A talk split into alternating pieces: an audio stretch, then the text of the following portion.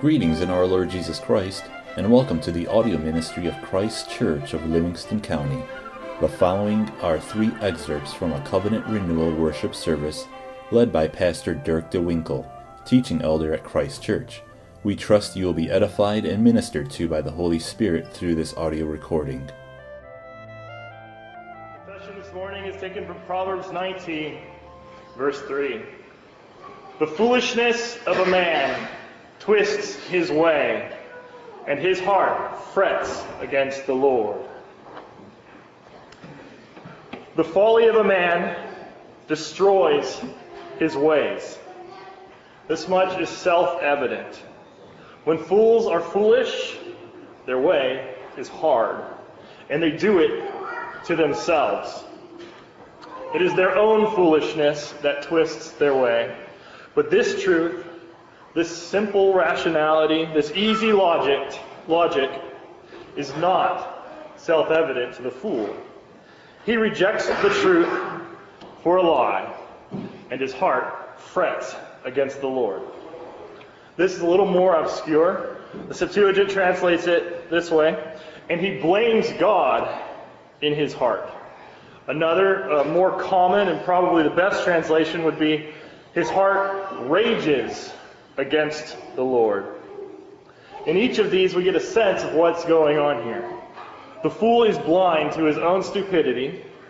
We know that the proverb says elsewhere that the fool says in his heart, There is no God. That's the basis on which he's foolish in the first place. He refuses to acknowledge that he must obey an absolute, sovereign God.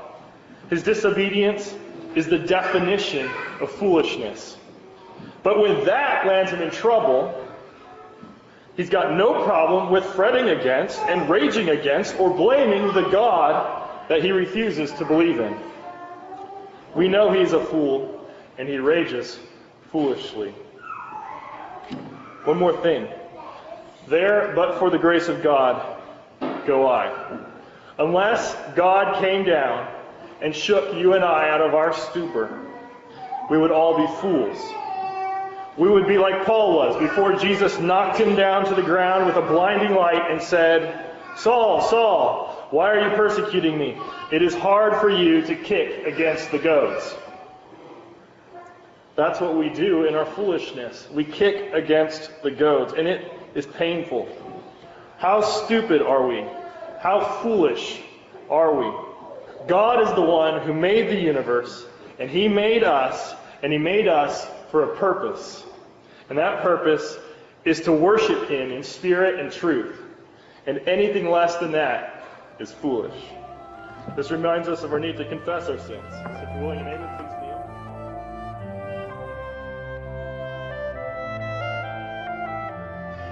Well, this morning our text is Galatians 3, verses 10 through 14. And we're going to start with verse 10. Now, first I want to talk a little bit about the structure of the text here. Um, if, if you'll open your Bibles and look at, look at the verses. In verse 10, we read, For as many as are of the works of the law are under the, the curse, for it is written, Cursed is everyone who does not continue in all things which are written in the book of the law to do them.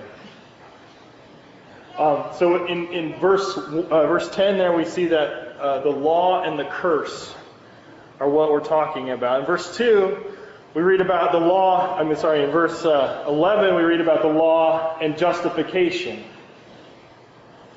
But that no one is justified by the law in the sight of God is evident, for the just shall live by faith. And then in verse 12, we, uh, we read about the law and faith. Yet the law is not of faith, but the man who does them shall live by them. Well, then, that's the first half of the text. And then the second half of the text is verses 13 and 14, where we read about Christ and the curse. In verse 13, Christ has redeemed us from the curse of the law, having become a curse for us. And in the beginning of verse 14, that the blessing of Abraham might come upon the Gentiles in Christ Jesus. So we have Christ and the blessing, which is justification. Uh, the justification is the blessing of Christ. that the law doesn't provide. And then at the end of verse 14, we have um, that we might receive the promise of the Spirit through faith. So we have Christ and faith.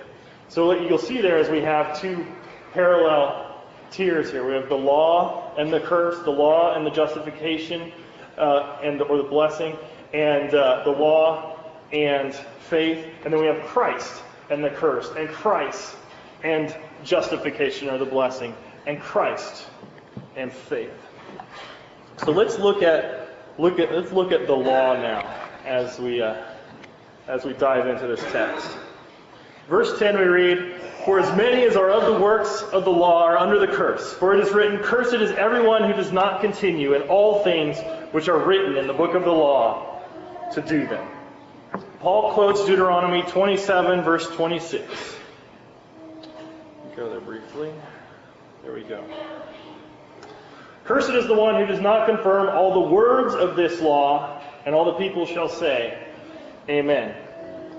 Now, if you listen carefully there, there Paul doesn't accurately quote the text. Verse 27 is Cursed is the one who does not confirm all the words of this law. But in verse in verse 10 of our text, he says, Cursed is everyone who does not continue in all the things which are written in the book of the law. So, why is Paul misquoting there? And I think he's doing it on purpose. And I think he's doing it on purpose is because he wants to reference not just Deuteronomy 27, verse 26, but Deut- Deuteronomy chapters 27 through 32. The, the words, the book of the law, happen several times in this section of Deuteronomy. Um, and there, there's a point here. Cursed is everyone who does not continue in all the things which are written in the book of the law to do them. So now, there's a question here. What is Paul saying about the law? Is the law a curse? For as many as are of the works of the law are under the curse. But isn't the law grace? Isn't that a blessing from God? Isn't the covenant of God grace? How does, how does this jive? Well, when we look at how the book of this law is used in this section of Deuteronomy, it becomes really clear. So let me, let me read for you.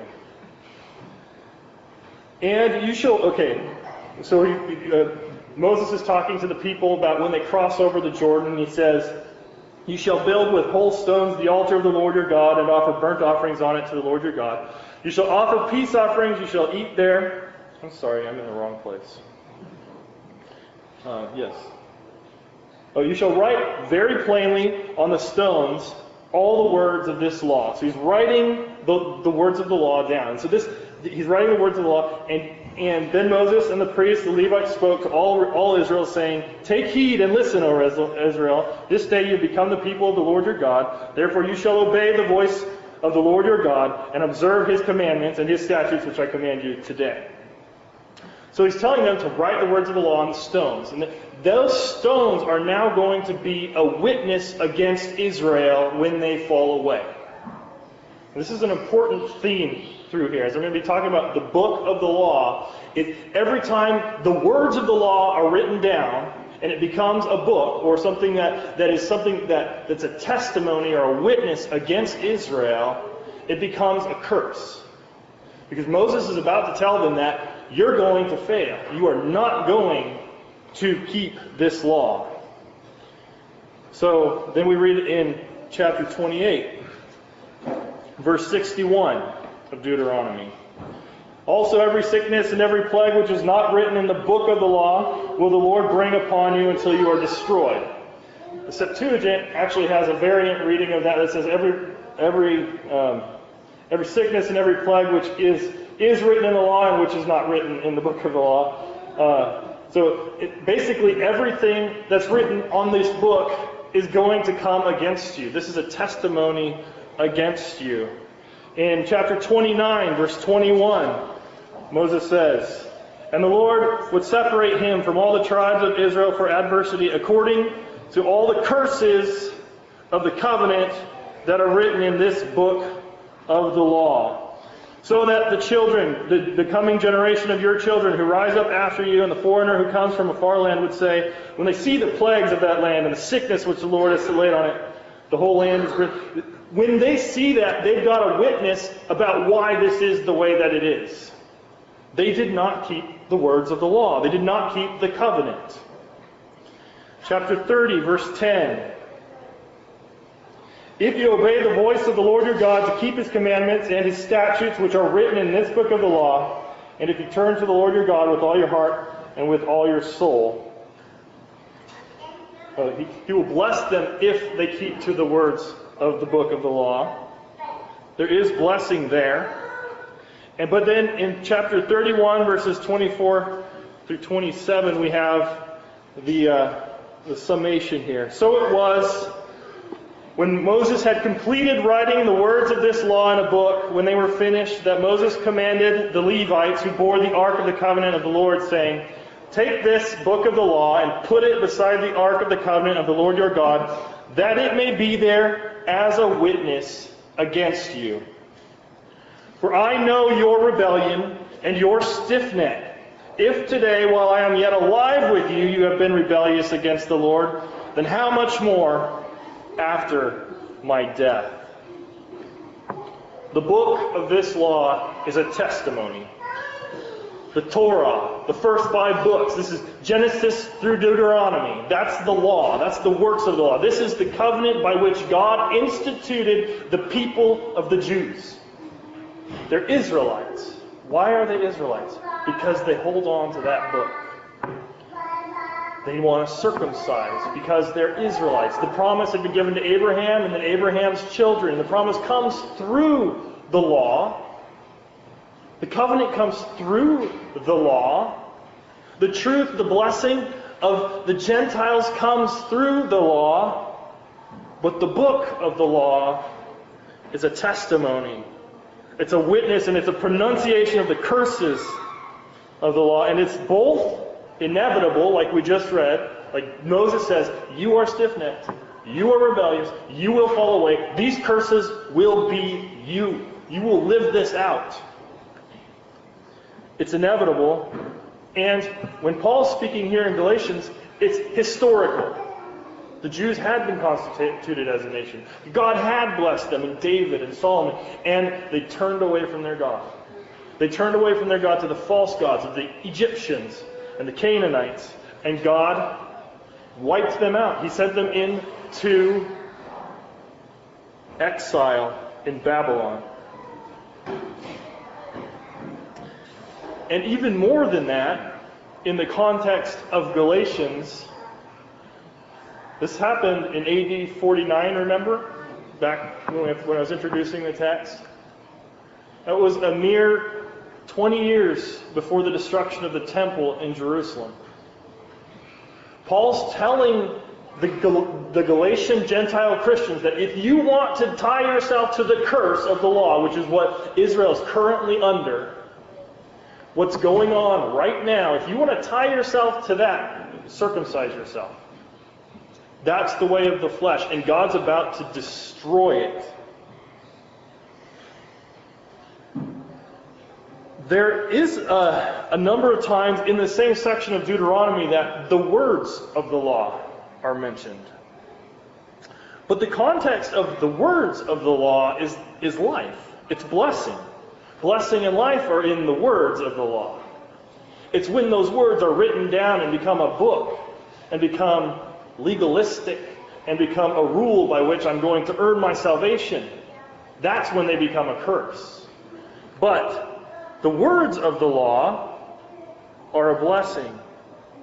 Deuteronomy 27, verse 3. You shall write on them all the words of this law when you have crossed over. God says, I'm going to deliver you into this land. I'm going to give you a land that you did not work for, the cities you did not build. I'm going to give you all houses you did not build. He's going to pour blessing on them. And when he crosses over there, write the words of this law. Because that's how they did it, by faith. When they took down Jerusalem or Jericho, they did it by faith. They marched around it seven times, the walls fell down. That's faith. That's not the Israelites doing it on their own. Of course, as soon as they did that, God says, write this down so you don't forget it. That's why we need a book. We, we, we, are, we have the tendency to forget. In chapter 28, verse 58, we read, If you do not carefully observe all the words of this law that are written in this book, that you may fear this glorious and awesome name, the Lord your God, then the Lord will bring upon you and your descendants extraordinary plagues. But if you do not observe the words of this law, the life is in the words. Observation of the words of the law is where life is. Abraham believed God, and it was accounted to him as righteousness. 29 verse 1. These are the words of the covenant which the Lord commanded Moses to make the, with the children of Israel in the land of Moab. In 29 verse 9, therefore keep the words of this covenant and do them that you may prosper in all that you do. 30 verse 10. If you obey the voice of the Lord your God to keep his commandments and his statutes which are written in the book of the law, and if you turn to the Lord your God with all your heart and with all your soul. And in chapter 31, sorry, chapter 31, verse 12. Gather the people together, men and women and little ones, and the stranger who's within your gates, that they may hear and that they may learn to fear the Lord your God and carefully observe all the words of the law. And finally, in chapter 32, verses 34 through 37. I'm sorry, 44 through 47. This is right after Moses has finished singing his song, Moses' song. And Moses' song was a testimony, like the law, like the book of the law. Moses' song was a testimony against. He taught them the song. They, they were supposed to sing it, it was part of their worship. They memorized the song. And the song is all about how they're going to fall away. And yet, Moses came with Joshua the son of Nun and spoke all the words of this song in the hearing of the people. Moses finished speaking all these words to, Israel, to all Israel, and he said to them, Set your hearts on all the words which I testify among you today, which you shall command your children to be careful to observe, all the words of this law. For it is not a futile thing for you, because it, it is your life. And by this word you shall prolong your days in the land which you cross over the Jordan to possess. So Paul quotes a verse that uses the words of the law, but he misquotes it and says the book of the law. Because he's bringing out that the law, as a letter, is death. But the words of the law are life. In fact, Christ is the Word. In the beginning was the Word, the Word was with God, and the Word became God. Christ is the life in the words of the law. He's not in the book of the law. Not in trying to do what the outward stuff, the, Judea, the Judaistic stuff, the, the, the way the Jews wanted to, to earn their salvation by doing things, by, by, by circumcision, by sacrifices. That's not where it is. It's in the promises. It's in faith in the promises of God, who doesn't who promises not to impute their sin to them. Verse 11 we read, But that no one is justified by the law in the sight of God is evident. For the just shall live by faith. Again, we have this, especially in our modern senses, a, a sense of inconsistency here.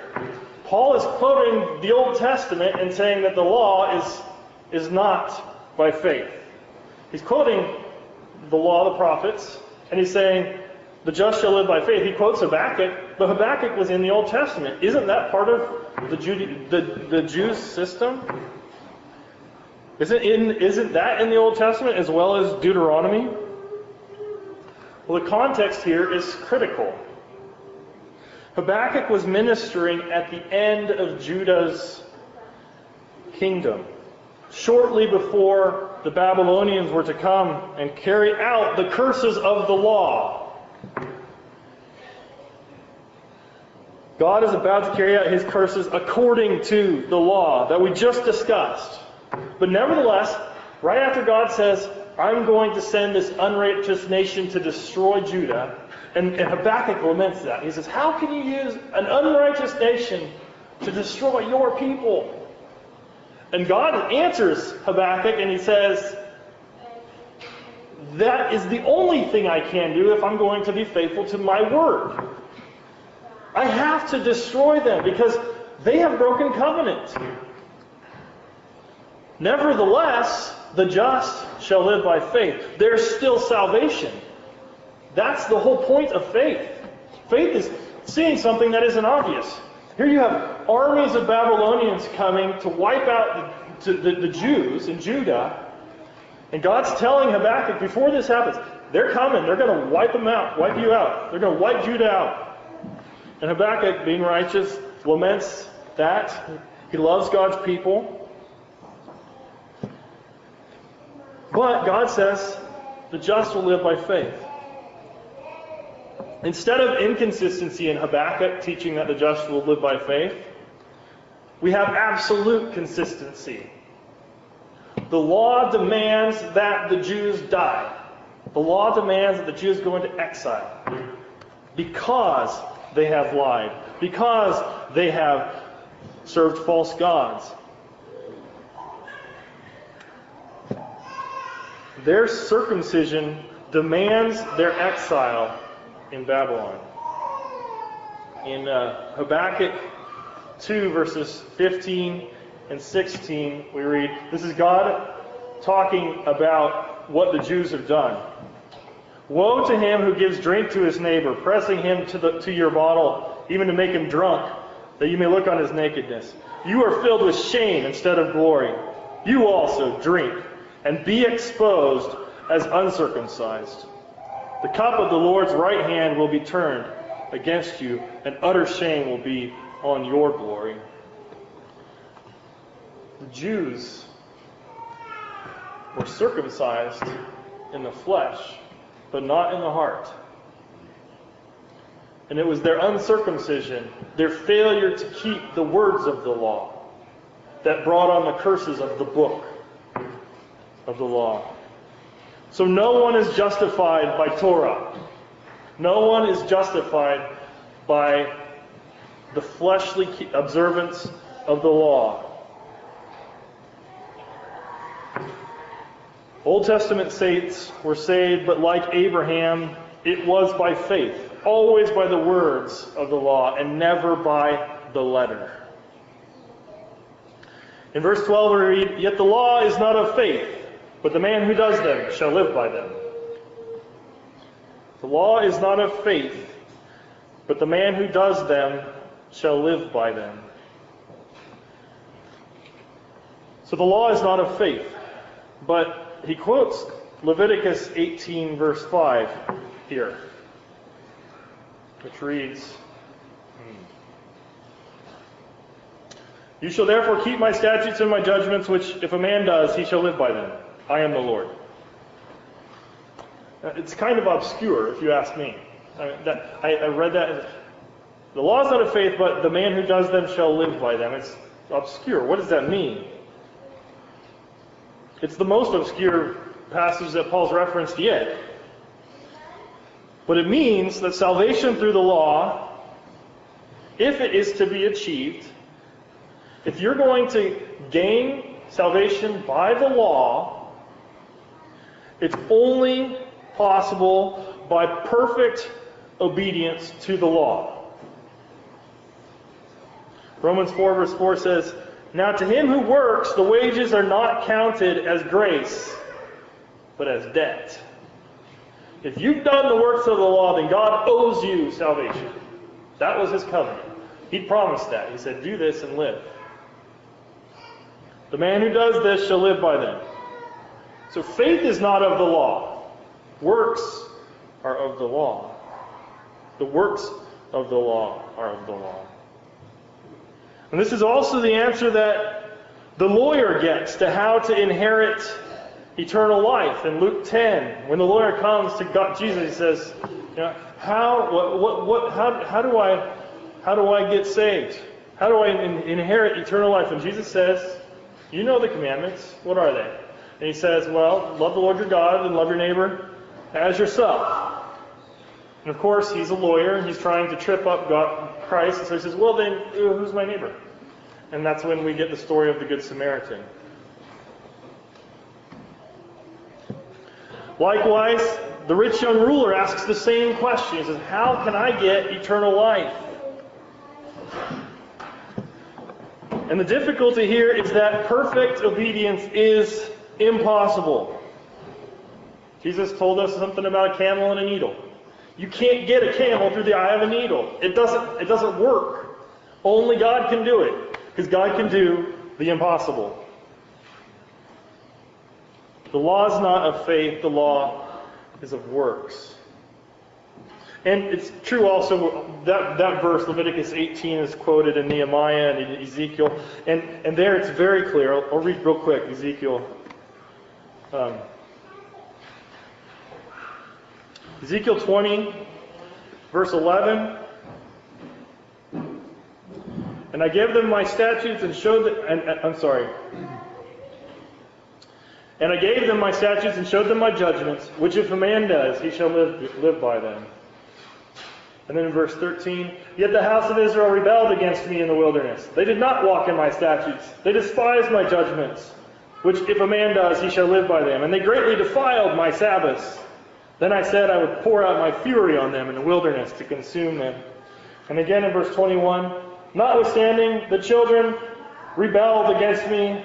They did not walk in my statutes and were not careful to observe my judgments, which if a man does, he shall live by them.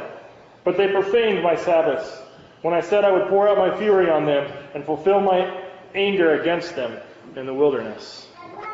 So, right there, Ezekiel quotes it three times in a row. And every time it's that they didn't do what they were supposed to do.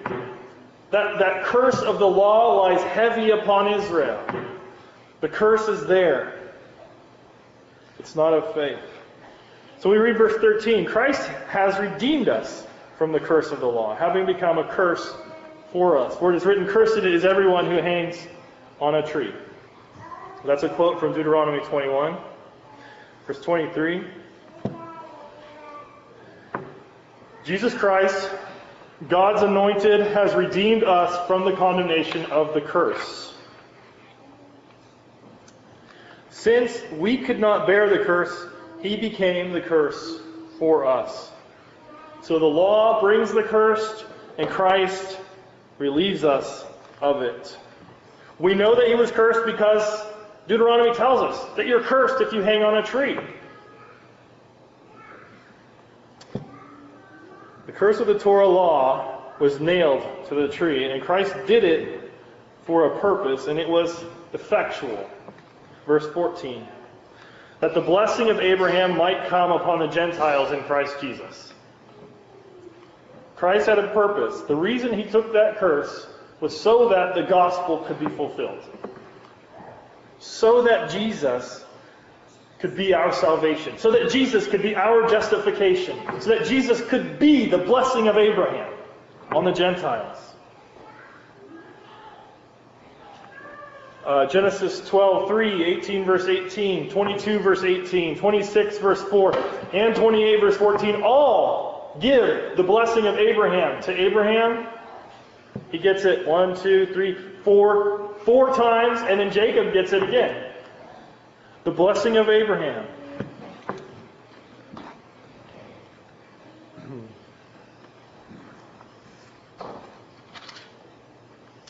I will bless those who bless you, and I will curse him who curses you, and in you all the families of the earth shall be blessed. And that is what Abraham believed, and it was accounted to him as righteousness. Justification is the blessing of Abraham, and it does not come by the works of the law, but by Jesus Christ. In John 8, verse 56, Jesus was speaking to the Pharisees, and he says, Your father Abraham rejoiced to see my day, and he saw it and was glad. And the gospel that was preached to Abraham was a gospel for the Gentiles. We are not Jews by nationality. I don't think any of us are. Thus, Abraham's gospel is our blessing. It's for us. It's a blessing for the Gentiles. Jesus Christ is our salvation. And again, Christ is the word of life, and he is bound to us in his spirit by faith. Which brings us to the second half of verse 14 that we might receive the promise of the Spirit through faith. The Spirit had been mightily promised in the Old Testament. Isaiah 32, verse 15. Until the Spirit is poured upon us from on high, and the wilderness becomes a fruitful field, and the fruitful field is counted as a forest. Ezekiel 39, 29. And I will not hide my face from them anymore, for I shall have poured out my Spirit on the house of Israel, says the Lord God. Joel 2, 28 and 29. And it shall come to pass afterward that I will pour out my spirit on all flesh. Your sons and your daughters shall prophesy, your old men shall dream dreams, your young men shall see visions, and also on my men servants and on my maidservants I will pour out my spirit in those days. That's what Peter quotes at Pentecost. He said, These people are not drunk, not the way you think they are. No, God has poured out his spirit on them. The old men and the young men and the and, the, and your sons and daughters are prophesying. This is Joel is fulfilled here. Zechariah 12, verse 10. In that day, the Lord will defend the inhabitants of Jerusalem. The one who is feeble among them in that day shall be like David, and the house of David shall be like God, like the angel of the Lord before them. I'm sorry. Jesus, I am in the wrong place. no, I'm not. Jesus became a curse so that the gospel could be accomplished and we can have the spirit of life by faith. The curse.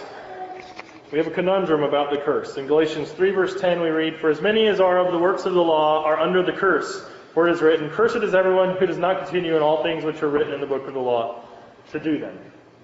And in verse 13, we read, Christ has redeemed us from the curse of the law, having become a curse for us. For it is written, Cursed is everyone who hangs on a tree.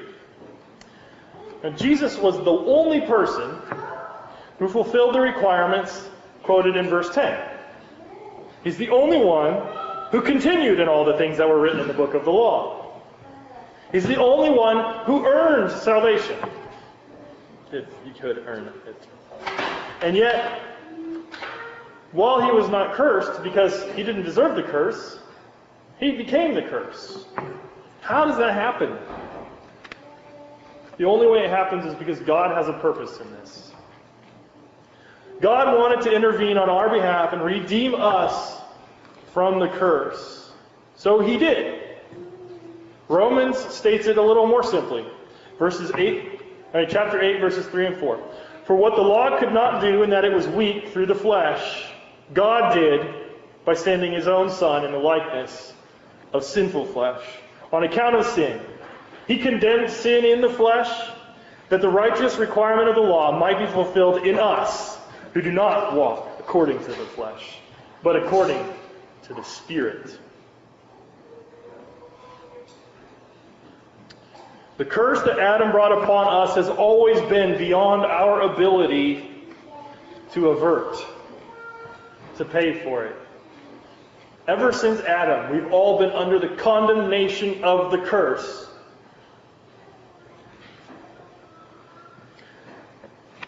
And the key to the answer that God gives us is in the spirit flesh divide. This, this, reminds us of Galatians 3, verses 2 and 3, which we covered a couple weeks ago, or last week. Are you so foolish, having begun in the Spirit? Are you now being made perfect by the flesh? Have you suffered so many things in vain? If, I'm sorry. This only I want to learn from you. Did you receive the Spirit by the works of the law or by the hearing of faith? Are you so foolish, having begun in the Spirit? Are you now being made perfect by the flesh? In the flesh, we are under the curse. In the Spirit, we're set free from the curse. The gospel is available only in the Spirit. If there's anything upon which you place your trust outside of Jesus Christ, you are placing yourself under the curse. The curse of the law. I've, I've known people that when you ask them, if they're going to go to heaven when they die, they'd say something like this I hope so. I lived a good life, or at least I tried to. And wrong answer. There's no justification in the flesh. Not by anything I've done. Jesus did it. There's your answer. Put your faith in Him. Mortify your flesh. Nail it to the tree.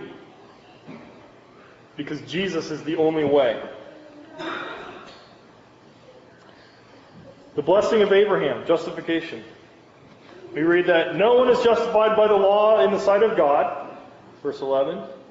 But the blessing of Abraham, the gospel, comes upon Gentiles in Christ Jesus, verse 14. The blessing of the nations is the gospel which Abraham believed. Like Paul said before in chapter 1, God intervened. God intervened and he brought good news to Abraham, to Paul, and to you and to me. We have a free and a complete redemption in Jesus Christ. So the law does not justify anyone, but the blessing of Christ of Abraham is still ours in Christ. So does Christ then nullify the law? Does he just toss it out? That seems like a reasonable question. Well, Paul answers it. He says, No, Christ fulfills the law. It's all in Romans. The law is good, the law is full of grace, and while the letter of the law strangles and kills, the words of the law are true and life giving. God knows how to get blood out of a rock. He turns our hearts of stone into hearts of flesh so that we can look at the law, the book of the law, with the eyes of faith and proclaim, Wow, God, you are good. You are great on your law. I will meditate. Psalm 119 is all about how we love the law. We're to love God's law, love the Word. This book is for you and for me, and it's full of good, it's full of truth. So study it. Do your devotions. Make that a priority in your life. Jesus says, Do you love me? Then keep my commandments. The natural answer or question then is, is what are they, Lord? Well, here you go. Read it. Study it. Memorize it. The great commandment is this love the Lord your God with all your heart, with all your strength, and with all your mind.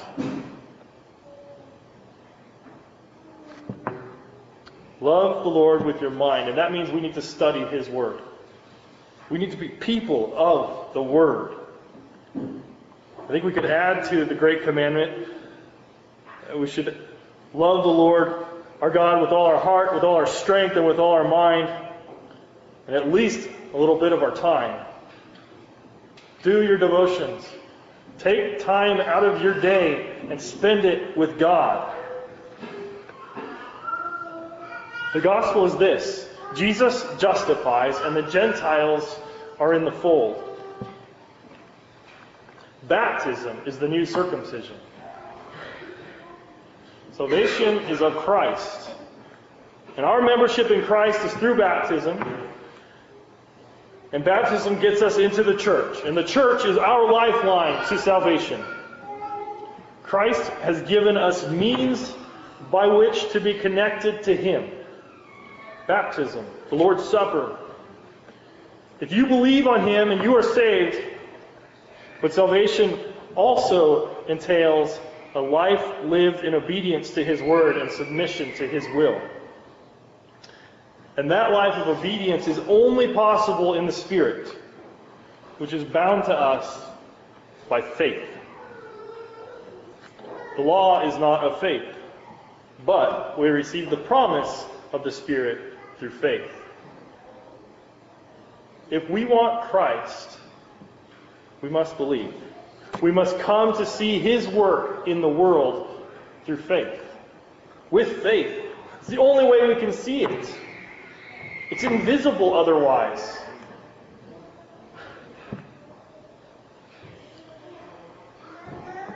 As Christians, we are witnesses and bards for Christ. Let us sing his praises and his glory with hearts that beat strong and with voices that carry. And that means the only way we can do that is by looking at him in faith. We need to be certain of something that is not obvious. Faith sees what is not obvious, but it, it knows to be true what we cannot see. Hebrews 11, verses 1 through 3. Now, faith is the substance of things hoped for, the evidence of things not seen. For by it the elders obtained a good testimony. By faith we understood, stand that the worlds were framed by the word of God, so that the things which are seen were not made of things which are visible. Faith sees God, and we see the results of it. We get a whole list in Hebrews 11 of men and women of faith, saints of faith. They do things that are very visible, very powerful. The Heidelberg Catechism, number 21, says true faith is not only a knowledge and conviction that everything God reveals in His Word is true, it is also a deep rooted assurance created in me by the Holy Spirit through the gospel that out of sheer grace earned for us by Christ, not only others, but I too have had my sins forgiven, have been made forever right with God, and have been granted salvation. If you know that, if you know you're right with God, if you have salvation, then you don't have anything to fear in this world. That will change your life. James 1, 5 through 7. If any of you lacks wisdom, let him ask of God who gives to all liberally and without reproach, and it will be given to him. But let him ask in faith, with no doubting. For he who doubts is like a wave of the sea, driven and tossed by the wind. For let not that man suppose that he will receive anything from the Lord. He is a double minded man, unstable in all his ways. There's no room for doubt in faith. And Jesus put it this way Matthew 21. So Jesus answered and said to them, Assuredly, I say to you, if you have faith and do not doubt, you will not only do what was done to the fig tree, but also if you say to this mountain, Be removed and cast into the sea, it will be done. And whatever things you ask in prayer, believing, you will receive. So have faith, and I leave you with this pray. Pray without ceasing. Pray for Christ's kingdom. Pray for strength. Pray for your parents. Pray for your spouses. Pray for your children. Pray for your children's spouses. Pray when you get up. Pray when you eat. And when you sit down. Pray, pray, pray. God is real and He loves to give good gifts to His children. All you need to do is ask. In the name of the Father, the Son, and the Holy Ghost, let's pray.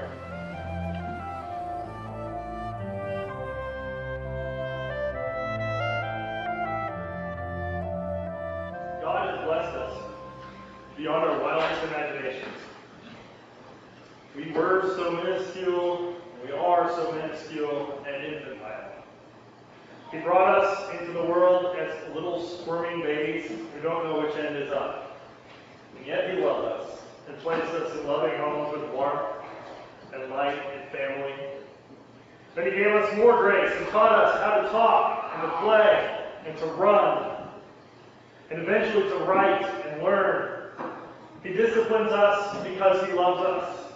He showers us with grace and mercy. As the years go by, by his grace, we start to understand the connections and the intricacies of creation and the complexities of relationships. Some of us become doctors, and we're engineers, or plumbers, or contractors, or any number of professions. And God blesses us with homes, cars, and children, and spouses. The whole time, God is there watching over us and protecting us from the devil, the world, and ourselves. He grants us glory and opportunities to move mountains by walking in His ways. His grace is free and overwhelming. It is here at this table. Here it is that He feeds us and instructs us in how to be His body, the church. He's actively uniting us to himself so that we can be blessed yet again. He had to die to do this for us, but he did it anyway. And that is the gospel. Jesus died for you so you can live for him. This table is for all who are baptized and under the authority of Christ and the body the church. Thank you for listening to these excerpts from the worship service of Christ Kirk of Livingston County. If you would like further information about anything in these messages, the Bible, about Christ Kirk of Livingston County, or wish to make any other related inquiry, please feel free to contact Pastor Dirk DeWinkle through our website, christkirkmi.com. That's C H R I S T K I R K M I dot com. Again, thank you and blessings.